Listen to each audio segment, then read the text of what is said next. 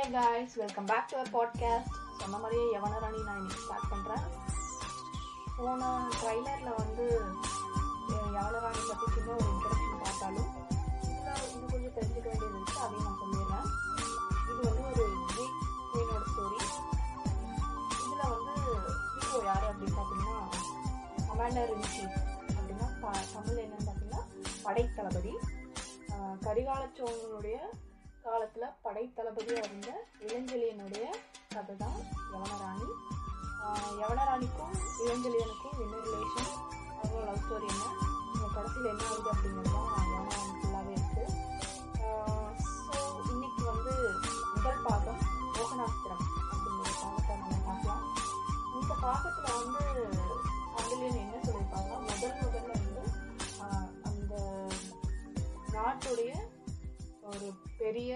காவிரி பூம்பட்டினம் அப்படின்னு சொல்லிட்டு தலைநகரத்தை தான் வந்து அவர் இன்ட்ரடியூஸ் பண்ணுறாரு இந்த கதையில். அந்த காவிரி பூம்பட்டினம் அப்படிங்கிற பூம்புகார் அப்படின்னு சொல்லுவாங்க அந்த இந்த இடத்த. அதை வந்து எப்படி வர்ணிக்கிறாரு அப்படிங்கிறது தான் பாகம் ஒன்றில் சொல்லியிருக்காரு. ஃபஸ்ட்டு என்ன சொல்கிறாரு அப்படின்னு பார்த்தீங்கன்னா காவிரியை பற்றி சொல்கிறாரு காவிரி வந்து எப்படி இருக்குன்னா இது வந்து இந்த கதையில் இது என்ன சுச்சுவேஷனில் சொல்கிறாருன்னா அது வந்து ஒரு ஆவணி மாதமாக கருதி அந்த ஆவணி மாசத்துல வந்து பொதுவா வந்து நிறைய மழை பெய்யும். ஆனா வந்து இவங்களோட நாட்டுல மழை பெய்யலாம் அப்போ வந்து காவிரி வந்து அப்படி அலைகளோட நிறைய தண்ணியோட அவ்வளோ இதாக வந்து காவிரி ஓடிட்டு இருக்கு அப்படின்னு சொல்றாங்க. அப்புறம் வந்து காவிரி வந்து ரெண்டு மலைகளுக்கு இடையில இருந்து நீர் பாஞ்சு வர மாதிரி வர்ணிச்சு சொல்லியிருக்காரு. அப்புறம் நிறைய பூம்புகார் வந்து எப்படி இருக்கும்னு பார்த்தீங்கன்னா ரொம்ப இறைச்சலா இப்போ வந்து மதுரையில் தூங்கா நகரம் அப்படின்னு சொல்கிறோம் அந்த மாதிரி தான் கிட்டத்தட்ட பூம்புகாரும் இருக்கும். ஏன்னா வந்து பூம்புகார் அப்படிங்கிறது வந்து ஒரு ட்ரேடோட ட்ரேடிங்கோட போர்ட்டுன்னு சொல்லலாம்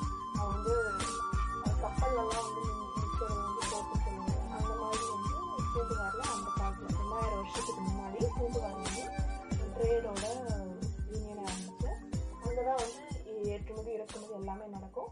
அங்கே வந்து எப்படி இருக்குன்னா ஃபுல்லாக மக்கள் எல்லாம் ஒரே கூச்சலும் கும்மாளமா இருக்குது எல்லாம் அதை எடுத்து வா ஏ இங்கே எடுத்துட்டு வா ஏ அது அங்க வை அப்படின்னு சொல்லி ஒரே கூச்சல் இறைச்சலாகவே இருக்குது அப்புறம் அங்கே நிறைய இன்சிடென்ட்ஸ் எல்லாம் நடக்குது. அது எல்லாத்தையுமே வந்து லைனா சொல்கிறாரு ஃபஸ்ட்டு என்ன நடக்குது அப்படின்னு பார்த்தீங்கன்னா ஆம், நாவாய் அப்படின்னா கப்பல் நட்டம்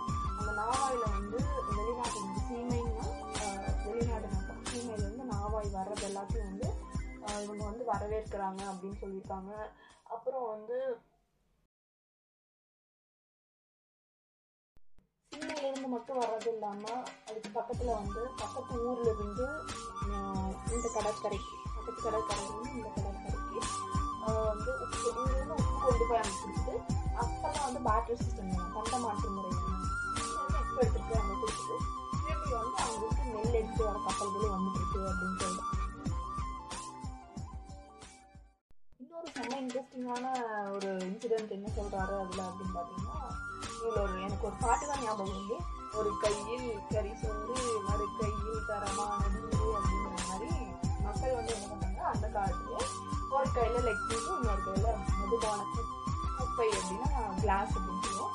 அதையும் கையில் வச்சுட்டு ஒரு கையில் லெக் பீஸ் வச்சுட்டு சாப்பிட்டு பயங்கரமாக என்ஜாய் பண்ணிட்டு விளையாடிட்டு கட்டிட்டு இருக்காங்க அப்படின்னு சொல்கிறாரு இன்னொரு பக்கம் வந்து மீனவர்கள் வந்து என்ன பண்ணுறாங்க அப்படின்னா அவங்க வந்து கடற்கரைக்கு ஓரமா இருக்காங்க அப்படின்னு சொல்றாங்க. அவங்க எல்லா வேலையும் முடிச்சுட்டு பத்து மணிக்கு மேல ஆயிடுது. பத்து மணிக்கு மேல இவ்வளோ கூட்டம் பாருங்களேன். பத்து மணி ஆயிடுச்சுன்னு கூட அவங்களுக்கு கவலை இல்லாம இப்படியே பண்ணிட்டு இருக்காங்க. பத்து மணிக்கு மேல பெண்கள் எல்லாம் வந்து எப்பவுமே இது வந்து ரொம்ப வளம் நிறைந்த நாடு இல்லையா? அதனால பெண்கள் எல்லாமே பட்டாடையில உடுத்திருப்பாங்க அப்படின்னு சொல்றாங்க. நைட் ஆயிடுச்சு பட்டாடையே உடுத்திட்டு இருக்க முடியாது அப்படின்னு சொல்லிட்டு ட்ரெஸ் சேஞ்ச் பண்றாங்க. எல்லாம் வந்து வெள்ளை ஆடை அணியிறாங்க அப்படின்னு வந்து சொல்றாங்க. அந்த வெள்ளை ஆடை அணிஞ்சிட்டு அவங்களும் நிறைய பாட்டு பாடிட்டு பயங்கரமா அவங்களோட ஹஸ்பண்ட் கூட எல்லாம் ரொமான்ஸ் பண்ணிட்டு இருப்பாங்க அப்படின்னு சொல்றாங்க. இது வந்து இன்னொரு இன்சிடென்ட்டா சொல்றாரு. இன்னொரு பக்கம் என்னன்னா இப்போ கப்பல் எல்லாம் வருது அப்படின்னா அதை வழி நடத்துறதுக்காக கலங்கரை விளக்கம் அப்படின்னு சொல்லி சொல்லுவாங்க. கலங்கரை விளக்கம்னா ஒண்ணும் இல்லைங்க. லைட் ஹவுஸ் தான் வந்து அப்படி சொல்லுவாங்க. இப்போ வந்து நம்ம லைட் ஹவுஸ் வந்து எப்படி யூஸ் பண்ணுறோம் இப்போ லைட் ஹவுஸ் அங்கே எழுதுனா அதை நோக்கி தான் நம்ம வந்து ஷிப்பரை வந்து நம்ம மூவ் பண்ணணும் அப்படின்னு நம்ம நினைக்கிறோம் இல்லையா? அதே மாதிரி தான் வந்து அந்த காலத்தில் லைட் ஹவுஸ் எல்லாம் கட்டலை. அதுக்கு பதிலாக என்ன பண்ணுவாங்கன்னா ரொம்ப உயரமான ஒரு இடத்துல விளக்கு ஏற்றி வைப்பாங்க. விளக்குனா சாதாரண விளக்குல இப்போ திருவண்ணாமலையிலலாம் ஜோதி எரிஞ்சு எவ்வளோ பெருசாக எல்லா பக்கமும் தெரியும். அந்த மாதிரி பெரிய விளக்கு ஏற்றி வச்சா அதை பார்த்து வந்து அப்போ வர கப்பலெல்லாம் வந்து அந்த இடத்துக்கு வந்து சேரும். அதுக்காக கப் அந்த விளக்கு ஏற்றுறதுக்காக வந்து எண்ணெய் கேட்டு மேல இருந்து அந்த விளக்கு மேலே ஏறி நின்று எண்ணெய் கேட்டு வீரர்கள் எல்லாம் ஒரு பக்கம் கூச்சல் இடுறாங்க அப்படின்னு சொல்லி ஒரு பக்கம் இன்சிடென்ட் சொல்றாரு. அப்புறம் கடைசியா ஒரு இன்சிடென்ட் என்ன சொல்றாரு அப்படின்னு பார்த்தீங்கன்னா என்னதான் அவங்களுக்கு எதிரிகளை பார்த்து பயம் இல்லை அப்படின்னாலும் நம்மளுக்கும் வந்து எதிரியை பார்த்து பயம் வந்துட்டு இருக்கும். ஆனாலும் நம்ம சோல்ஜர்ஸ் வச்சிருக்கோம் ஆர்மி ஃபோர்ஸ் இருக்கு நேவி ஃபோர்ஸ் இருக்கு ஏர்ஃபோர்ஸ் இருக்கு எல்லா எல்லாத்துக்குமே ஃபோர்ஸ் அந்த மாதிரி அவங்களும் வந்து படை வீரர்கள் நாலு நாலு பேரா சேர்ந்து இந்த கடல் ஓரத்துக்கு அந்த கடற்கரையில வந்து அப்படியே சுத்தி வளம் வந்துட்டு இருக்காங்க அப்படின்னு சொல்றாங்க அவங்க போட்டிருக்க ஜுவல்ஸ் அப்புறம் அவங்க எப்பவுமே படை வீரர்கள் எல்லாம் எப்படி அந்த கவசம் போட்டிருப்பாங்க இல்லையா? அந்த கவசம் வந்து அவங்க ஜுவல்ஸ் மேல பட்டு சரக்கு சரக்கு அப்படின்னு சவுண்ட் வருது அப்படின்னு சொல்றாங்க அப்புறம் அவங்க போட்டிருக்கிற செப்பல் வந்து லெதர் செப்பல் அதாவது தோல் செப்பல்.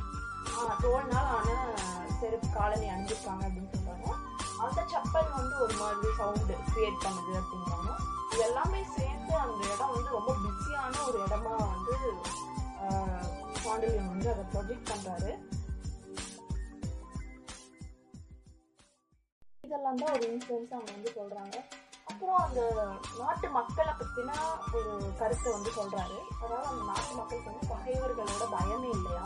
அதாவது எதிர்நாட்டுக்காரங்க வந்து நம்மளை தாக்கிடுவாங்க. ஸோ வந்து நம்ம மிலிட்ரி ஃபோர்ஸ்லாம் வச்சு நம்மளோட ஆர்மி வந்து பயப்படுதுன்னு நான் சொல்லலை. பட் ஒரு ஒரு இல்லையா? எப்போ என்னைக்காவது வந்து ஸ்போர்ட்ஸ் அடிச்சுவாங்க அப்படின்னு சொல்லி பயம் இல்லையா? அந்த மாதிரி பயம் வந்து இவங்களுக்கு இல்லை ஏன்னா வந்து எல்லாருமே வீரர்களாமா அவங்களுக்கு வந்து எப்பவுமே பகைவர்கள் தான் இவங்கள பார்த்து பயந்து விடுவாங்க போது இவங்க வந்து பகைவர்கள் பார்த்து பயந்ததே கிடையாது. ஏன்னா அந்த மாதிரி வீரம் நிறைந்த மக்கள் இருக்கிற நாடு அப்படின்னு சொல்கிறாங்க அப்புறம் அந்த மக்கள் என்னென்ன பண்ணிட்டு இருக்காங்க அப்படிங்கறத பத்தியும் சாண்டிலியன் சொல்றாரு. ஒரு சில பகுதி மக்கள் வந்து என்ன பண்றாங்க அப்படின்னா நைட்டுன்னு கூட பார்க்காம மணல் வீடு கட்டி இது பண்ணிட்டு இருக்காங்க அதை சொல்றாங்க மணல் வீடு கட்டும்போது நிறைய சத்தம் போடுறாங்க. அது வீடு அப்படின்னு சொல்லி கூச்சலா இருக்கு அப்படின்னு சொல்றாங்க. இன்னொரு பகுதி மக்கள் வந்து இந்த ஆடுகளம் படத்துல வந்து சேவல் சண்டை போடுவாங்க பார்த்தீங்களா அந்த மாதிரி காட்சியும் அங்க இருக்கு. ஆடுகளையும் வந்து ஒரு கிடாயி இன்னொரு கிடாயி வந்து சண்டைக்கு மோத வந்து அதையும் பார்த்து ரசிச்சு விளையாடிட்டு இருக்காங்க. சேவலையும் விடுறாங்க. இந்த மாதிரி நிறையா விலங்குகளை வச்சு அவங்க வந்து ஆஹ், சண்டைக்கு விட்டு யாரோட ஜெயிக்குது அப்படிங்கிற மாதிரி எல்லாம் பார்த்து விளையாடிட்டு இருக்காங்க.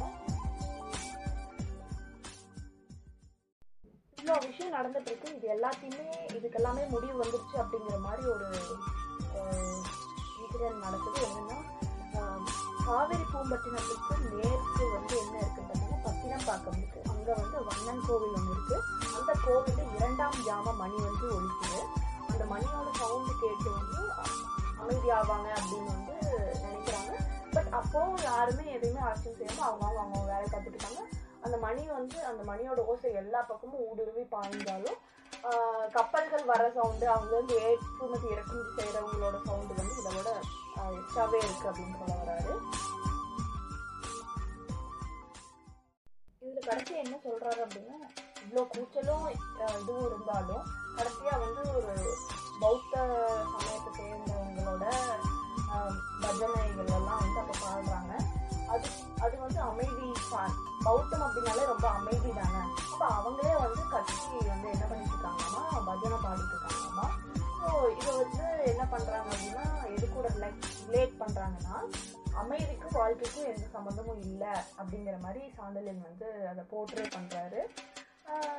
இதுக்கு இதுக்கு மேலதான் வந்து ஹீரோ என்ட்ரி அவரை பத்தி எப்படி வர்ணிக்கிறாரு அப்படிங்கறத வந்து பார்க்கலாம். நம்ம ஹீரோ யாரு? இளஞ்செழியன் தளபதி அவர் என்ன பண்றாரு அப்படின்னு பாத்தீங்கன்னா ஒரு கடற்கரை ஓரத்துல நடந்து போயிட்டு இருக்காரு. அவர் எப்படி இருப்பாரு அப்படின்னா அவர் மோஸ்ட் ஷார்ப்பா இருக்கு அப்படின்னு சொல்றாரு தலைமுடி சுருட்டை முடி. அதாவது ரொம்ப கேர்லியா இல்லாம ஓரளவுக்கு கேர்லியா அந்த காலத்துல எல்லாம் லாங் ஹேர் தானே வச்சிருப்பாங்க. அந்த மாதிரி அஹ், முடி வச்சிருக்காரு. வந்து இப்படியே வந்து ஓடுது. அந்த முகத்துல வந்து எந்த ஒரு எக்ஸ்பிரஷனுமே இல்லை. அப்படியே நடந்து போயிட்டு இருக்காரு அவர் எதெல்லாம் நோட் பண்றாரு அப்படின்னா அந்த லைட் ஹவுஸ் எரியுது அப்படின்னு சொன்னாங்க அந்த விளக்கு அதை அதை பார்க்குறாரு. அப்புறம் மக்கள் எல்லாம் எப்படி கூச்சல் போட்டுட்டு எப்படி போட்டுட்டு எல்லாத்தையும் பார்க்குறாரு எல்லாத்தையும் பார்த்துட்டு கடைசியாக அந்த கடல் எவ்வளோ அமைதியாக அது பாட்டுக்கு அது அஹ், போயிட்டு இருக்கு அப்படிங்கிறது நோட்டீஸ் பண்ணுறாரு இதெல்லாம் பார்த்துட்டு அப்படியே நடந்து போயிட்டு இருக்கையில அவருக்கு நிறைய ஞாபகம் வருது. அவர் ஒரு பன்னிரெண்டு வயசுல இந்த வேலைக்கு வந்தார். பாண்டிய மன்னன் கிட்ட இருந்து இவர்கிட்ட வந்து வேலைக்கு சேர்ந்து ஒரு படை தளபதியாக வந்து பன்னிரெண்டு வயசுல ப பொறுப்பேற்று பார்த்துட்டாரு அது எல்லாத்தையும் நினைச்சிட்டு அவரோட பழைய இன்சிடென்ட் நினைச்சு அப்படியே நடந்து போயிட்டு கடல் அலைகள் வந்து அவரோட காலில் அடிக்கிறது சொல்கிறாரு கடல் அலைகள் கூட வந்து கிளிஞ்சல்கள் அதாவது அந்த சிப்பி அதெல்லாம் இருக்குங்க. அதை கிளிஞ்சல்கள்னு சொல்லுவாங்க. அதுவும் அவர் கால் மேலே படுது. பட் அது வந்து மென்மையாக தான் இருக்கு. ஆனாலும் வந்து அவருக்கு அது பிடிக்கல. ஏதோ சம்திங் டிஸ்டர்பன்ஸ் மாதிரி இருக்கு. அதனால அவர் அதை விட்டு கொஞ்சம் தள்ளி கடற்கரை ஓரமாக வந்துடுறாரு அப்படியே வந்துட்டு அப்படியே நடந்து போயிட்டு இருக்காரு அப்புறம் தலையிலிருந்து தலை எப்படி இருக்கு மீட் எப்படி இருக்கு இது எல்லாத்தையும் சொல்லிட்டாரு. கீழே எப்படி இருக்கு அவரோட பாடி ஸ்ட்ரக்சர் எப்படி இருக்கு அப்படிங்கிறதையும் சொல்லியிருக்காரு. அவர் இடுப்புல வந்து ஒரு பத்து நாள் ஆன ஒரு கச்சை மாதிரி கட்டியிருக்காரு. அந்த கச்சையிலிருந்து இடுப்புலேருந்து கால் வரைக்கும் அவரோட வால் வந்து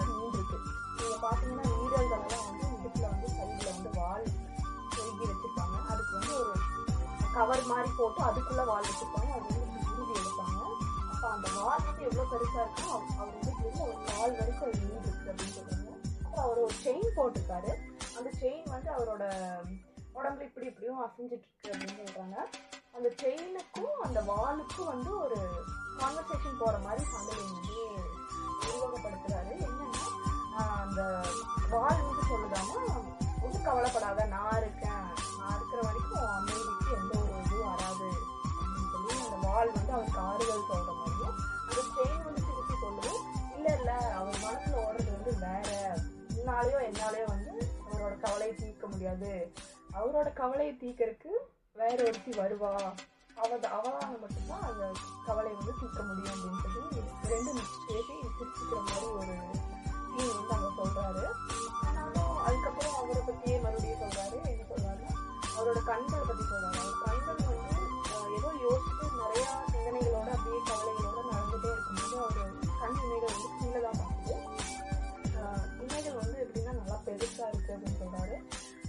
திடீர்னு கீழே குமிஞ்சிட்டு இருக்கிற பார்வை வந்து நம்மளை நோக்கி பார்த்தாரு அப்படின்னா நீட்டி பாயிற மாதிரி இருக்கும் அப்படின்னு சொல்றாரு.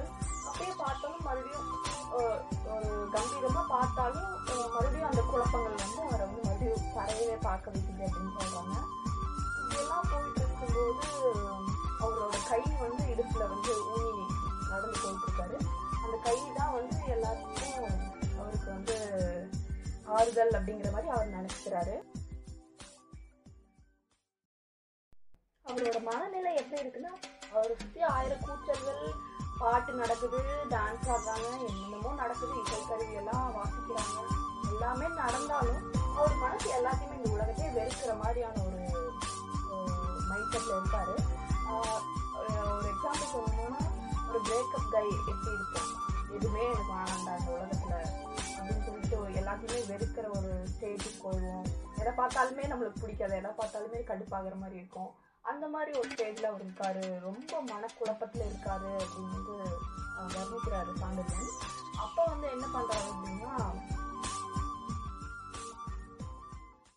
கடற்கரை ஓரத்தில் கப்பலெல்லாம் வந்து நிறுத்தி வச்சுருப்பாங்க இல்லையா? அதையும் அப்புறம் அந்த கப்பலில் வந்து ரொம்ப ஹைட்டில் வந்து கொடி அந்த நாட்டு கொடியோட கொடியை பறக்க படகு வந்து அந்த அலை ஆஹ், அசையறதுனால அந்த படகு லைட்டா ஆடுது. அந்த கொடி வந்து காத்துக்கு படப்பட நடிக்குது. இது எல்லாத்தையும் பார்த்துட்டு அவர் என்ன நினைக்கிறாருன்னா உலகமே எல்லாமே சலனம் தானே? சலனம் இல்லாம இந்த உலகமே இல்லைல்ல? அப்படிங்கிற மாதிரி யோசிக்கிறாரு. ஏன்னா அவர் வந்து பயங்கரமான ஒரு மனக்குழப்பத்தில் இருக்காரு. அதையும் இதையும் யோசிச்சுட்டு இருக்காரு. அதே மாதிரி அதுக்கேற்ற மாதிரி அவர் சுச்சுவேஷனையும் வந்து உருவாக்கிக்கிறாரு. அந்த அந்த கொடிக்கு கூட வந்து ஒரே நிலையம் இருக்க முடியல. அவருக்கு கூட வந்து சலனம் இருக்கு அப்படின்னு சொல்லி உருவாக்கப்படுத்துறாரு என்னதான் வந்து இப்படியெல்லாம் யோசிச்சாலும் அவருக்கு வந்து தோணுது. சலனம் தானே எல்லாத்துலேயுமே இருக்கு. கடவுள் வந்து சலனம் வந்து எல்லாத்துக்கும் கொடுத்துருக்காரு. தூண்லேயும் இருப்பான் துரும்புலையும் இருப்பான் அப்படின்னு சொல்றது வந்து அந்த சலனம் தான் போல இருக்கு. எல்லாத்துலேயுமே அதுதான் இருக்கு அப்படின்னு சொல்லி நினைக்கிறாரு. அப்புறம் இருந்தாலும் அவருக்கு ஒரு யோசனை. எல்லாத்துலேயுமே சலனம் கொடுத்துருக்கலாம். சலனம் இருக்கலாம் சரிதான். ஆனால் மனதுக்கு ஏன் சலனத்தை கொடுத்தாரு? மனதில் மட்டும் சலனம் இல்லை அப்படின்னா இந்த உலகமே அமைதியாக இருக்குமே நிம்மதியாக இருக்குமே ஆண்டவன் ஏன் இந்த மனசுக்கு மட்டும் சலனத்தை கொடுத்தாரு? அப்படின்னு யோசிக்கிறாரு. அப்படி மனசுக்கு மட்டும் சலனம் இல்லைன்னா நல்லா இருக்கும் அப்படின்னு யோசிச்சுட்டு சரி ஓகே நான் பார்த்துக்கிறேன் இதையும் நான் தாண்டி வருவேன் அப்படிங்கிற மாதிரி ஒரு மனநிலைக்கு வராரு. அதுக்கப்புறமா அவர்னால முடியல. அவர் என்ன இருந்தாலும் அந்த வேலிற்குல மங்கை வந்து எனக்கு இவ்வளோ சலனத்தை கொடுத்தது வந்து நல்லதே இல்லை அப்படின்னு வந்து நான் சொன்ன நோட் பண்ணீங்களா இல்லையான்னு தெரில வேலிற்குல மங்கை. ஸோ அவ தான் வந்து அவரோட இவ்வளோ மனசலனத்துக்கான காரணமாக இருக்கா? அவ தான் வந்து எல்லாத்துக்கும் பிரச்சனை அப்படின்னு அவர் வந்து நினைக்கிறாரு. எஸ் இது வந்து ஹீரோயின் இன்றி வேலிற்குளம் மங்கை. அவங்க வந்து செம்ம அழகு. அவரோட அவங்களோட அழகு வந்து சாண்டிலியன் எப்படி வந்து வர்ணிக்கிறாருன்னா அவங்க வந்து ஆஹ் இளஞ்செழியனோட மனசில் வந்து ஊஞ்சல் கட்டி ஆடிட்டு போகவே மாட்டேன் அப்படின்னு சொல்லி ரொம்ப அடம் பிடிக்கிறதாவும் அவங்களுக்கு வந்து தான் தான் அழகு அப்படின்ற கர்வத்தினால என்னை வந்து மதிக்க மாட்டேங்கிறா அப்படிங்கிறதுனால மாதிரியும் அவருக்கு தோணுது. அவர் அந்த அவங்க வந்து நம்ம இளஞ்செழியனை வந்து ஏறெடுத்து கூட பார்க்கல. அவளை அவ இவரை வந்து அவங்க ரொம்ப வெறுக்கிறாங்க. ஆனால் அது ஏன் வெறுக்கிறாங்க அப்படிங்கிறது காரணமும் இவருக்கு தெரியல. அது தெரிஞ்சுக்க முடியாமையே வந்து எச்சா வந்து சலனம் அடைகிறாரு அவர் ஆசைப்படுறது எல்லாமே அவங்க மட்டும்தான். அவங்க மட்டும் கிடச்சிட்டா அவர் மனசில் இருக்க சலனம் எல்லாமே அமைதியாயிடும். அதனால அவர் என்ன நினச்சிக்கிறாரு அப்படின்னா ஆசைப்பட்டதெல்லாம் கிடச்சிட்டா வந்து உலகம் வந்து சொர்க்கம் ஆயிரும் இல்லையா? அதனால தான் ஆசைக்கும் அனுபவத்துக்கும் இடையில ஒரு பெரிய திரையை வந்து ஆண்டவன் வச்சுருக்கான் அப்படின்னு சொல்லி நினைக்கிறாரு. ஆனால் இவரோட கதையில் வந்து அந்த திரை வந்து இரும்பு திரையாகவே இருக்குது அதை தான் வந்து வந்து சாண்டிலியன் வந்து ரொம்ப அழகாக வர்ணிக்கிறாரு. என்னதான் அவர் வந்து பெரிய சோழ நாட்டுடைய படை தளபதியாக இருந்தாலும் எத்தனையோ போர்களில் எத்தனையோ போர்களில் வென்று அவரோட வெற்றி வாகை சூடுனாலும் இந்த காதல் போரில் மட்டும் அவரால் ஜெயிக்கவே முடியலையே அப்படின்னு சொல்லி ரொம்ப வருத்தப்படுறாரு. அப்படியே வருத்தப்பட்டு அப்படியே நடந்து போயிட்டுருக்காரு. அவர் இத்தனை சஞ்சலங்களுக்கு நடுவில் நடக்கிறதுல வந்து எவ்வளோ தூரம் நம்ம நடந்திருக்கோன்னே அவருக்கு தெரியல. அந்த அளவுக்கு அவர் நடந்துகிட்டே இருக்கார். இப்படி நடந்துட்டு இருக்கும்போது சாண்டிலியன் என்ன சொல்கிறாரு அப்படின்னா இவ்வளோ இனிமேல் தான் வந்து ஒரு ட்விஸ்டே வரப்போகுது அவர் வாழ்க்கையில். அப்படி இப்படி ஒரு ட்விஸ்ட் வரப்போகிறது மட்டும் அவருக்கு தெரிஞ்சிருந்ததுன்னா அவர் இவ்வளோ தூரம் நடந்திருக்கவே மாட்டார். அப்படி ஒரு அஸ்திரத்தை தான் வந்து கடவுள் வந்து அவருக்கு பாய்ச்சருக்கு வெயிட் பண்ணிகிட்ருக்காரு அதாவது என்ன சொல்ல வர்றாருன்னா இதுக்கப்புறம் ஒரு பயங்கரமான ஒரு இன்சிடெண்ட் நடக்க போகுது அப்படிங்கிறத சொல்கிறாரு அந்த இன்சிடெண்ட் என்ன அப்படிங்கிறது பார்க்க அந்த இன்சிடெண்ட் என்ன அப்படின்னு சொல்கிறதுக்கு முன்னாடி இவருக்கு மனசில் என்ன இருக்குது அப்படிங்கிறத வந்து சொல்கிறாரு அதாவது இளஞ்செழியனோட மனசில் என்ன இருக்குது அப்படின்னா ஒரு தனி மனுஷன் இப்போ வந்து ஒரு நாடு இருக்குது அப்படின்னா ஒவ்வொரு சிட்டிசனோட இன்கம் தான் வந்து நேஷ்னல் ஜிடிபி அப்படின்னு சொல்கிறோம் இப்போ ஒவ்வொரு மனுஷங்களோட இன்கமும் தான் நேஷ்னலோட க்ரோத்தே இருக்குது அப்படின்னு சொல்கிறோம் அந்த மாதிரி ஒவ்வொரு மனுஷங்களோட வாழ்க்கையில் நடக்கிற சம்பவங்கள் தான் தன் நாட்டையே வந்து மாற்றக்கூடிய அளவுக்கு பெரிய சக்தி வாய்ந்தது அப்படின்னு சொல்லி அவர் நினைக்கிறாரு. அப்படி நினச்சிட்டு அப்படியே நடந்து போயிட்டே இருக்கும்போது என்ன பண்ணுறாரு திடீர்னு அந்த கடல் அலையில் ஏதோ வந்து அவர் காலை வந்து தடுக்குது. என்ன தடுக்குது அப்படின்னு சொல்லி கீழே குனிஞ்சு பார்க்குறாரு. அதுக்கப்புறம் அவருக்கு கடல் அலையிற கடல் அலை அடிக்கிறதும் அவருக்கு கேட்கல. நகரல எதுவுமே நகரல. அவர் கண்ணு கீழே குமிஞ்சது திருப்பி மேலே நகரல. அவர் அவர் இதய துடிக்கிறது கூட நின்றுச்சு. இந்த உலகமே நின்றுச்சு அப்படிங்கிற மாதிரி வந்து நான் சாலையில் வந்து சொல்லியிருக்காரு. அப்படி என்னத்தை பார்த்தாரு அப்படின்னு சொல்லி கேட்டீங்க அப்படின்னா அதை மட்டும் அன்னைக்கு அவர் பார்க்காம இருந்திருந்தால் கண்டிப்பாக இந்த கதையை நடந்திருக்காது. அந்த ஒரு அந்த ஒரு இது மட்டும் தடுக்காமல் இருந்திருந்தால் சோழ நாட்டில் எந்த ஒரு பிரச்சனையுமே நடந்திருக்காது. அதுக்கப்புறம் எல்லாமே ஸ்மூத்தாக இருந்திருக்கும் அப்படின்னு சொல்கிறாரு அதுக்கப்புறம் தான் அந்த கதையே ஆரம்பிக்குது. அது என்ன த கீழே தடுக்குது அப்படின்னு பார்த்தீங்கன்னா ஒரு பேர் அழகி இருக்காங்க.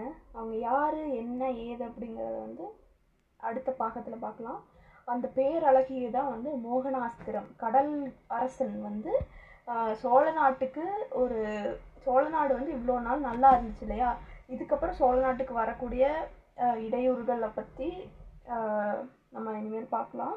அந்த இடையூறுக்கான ஒரு மோகனாஸ்திரம் அஸ்திரம்னு என்னென்னு எல்லாருக்குமே தெரியும்.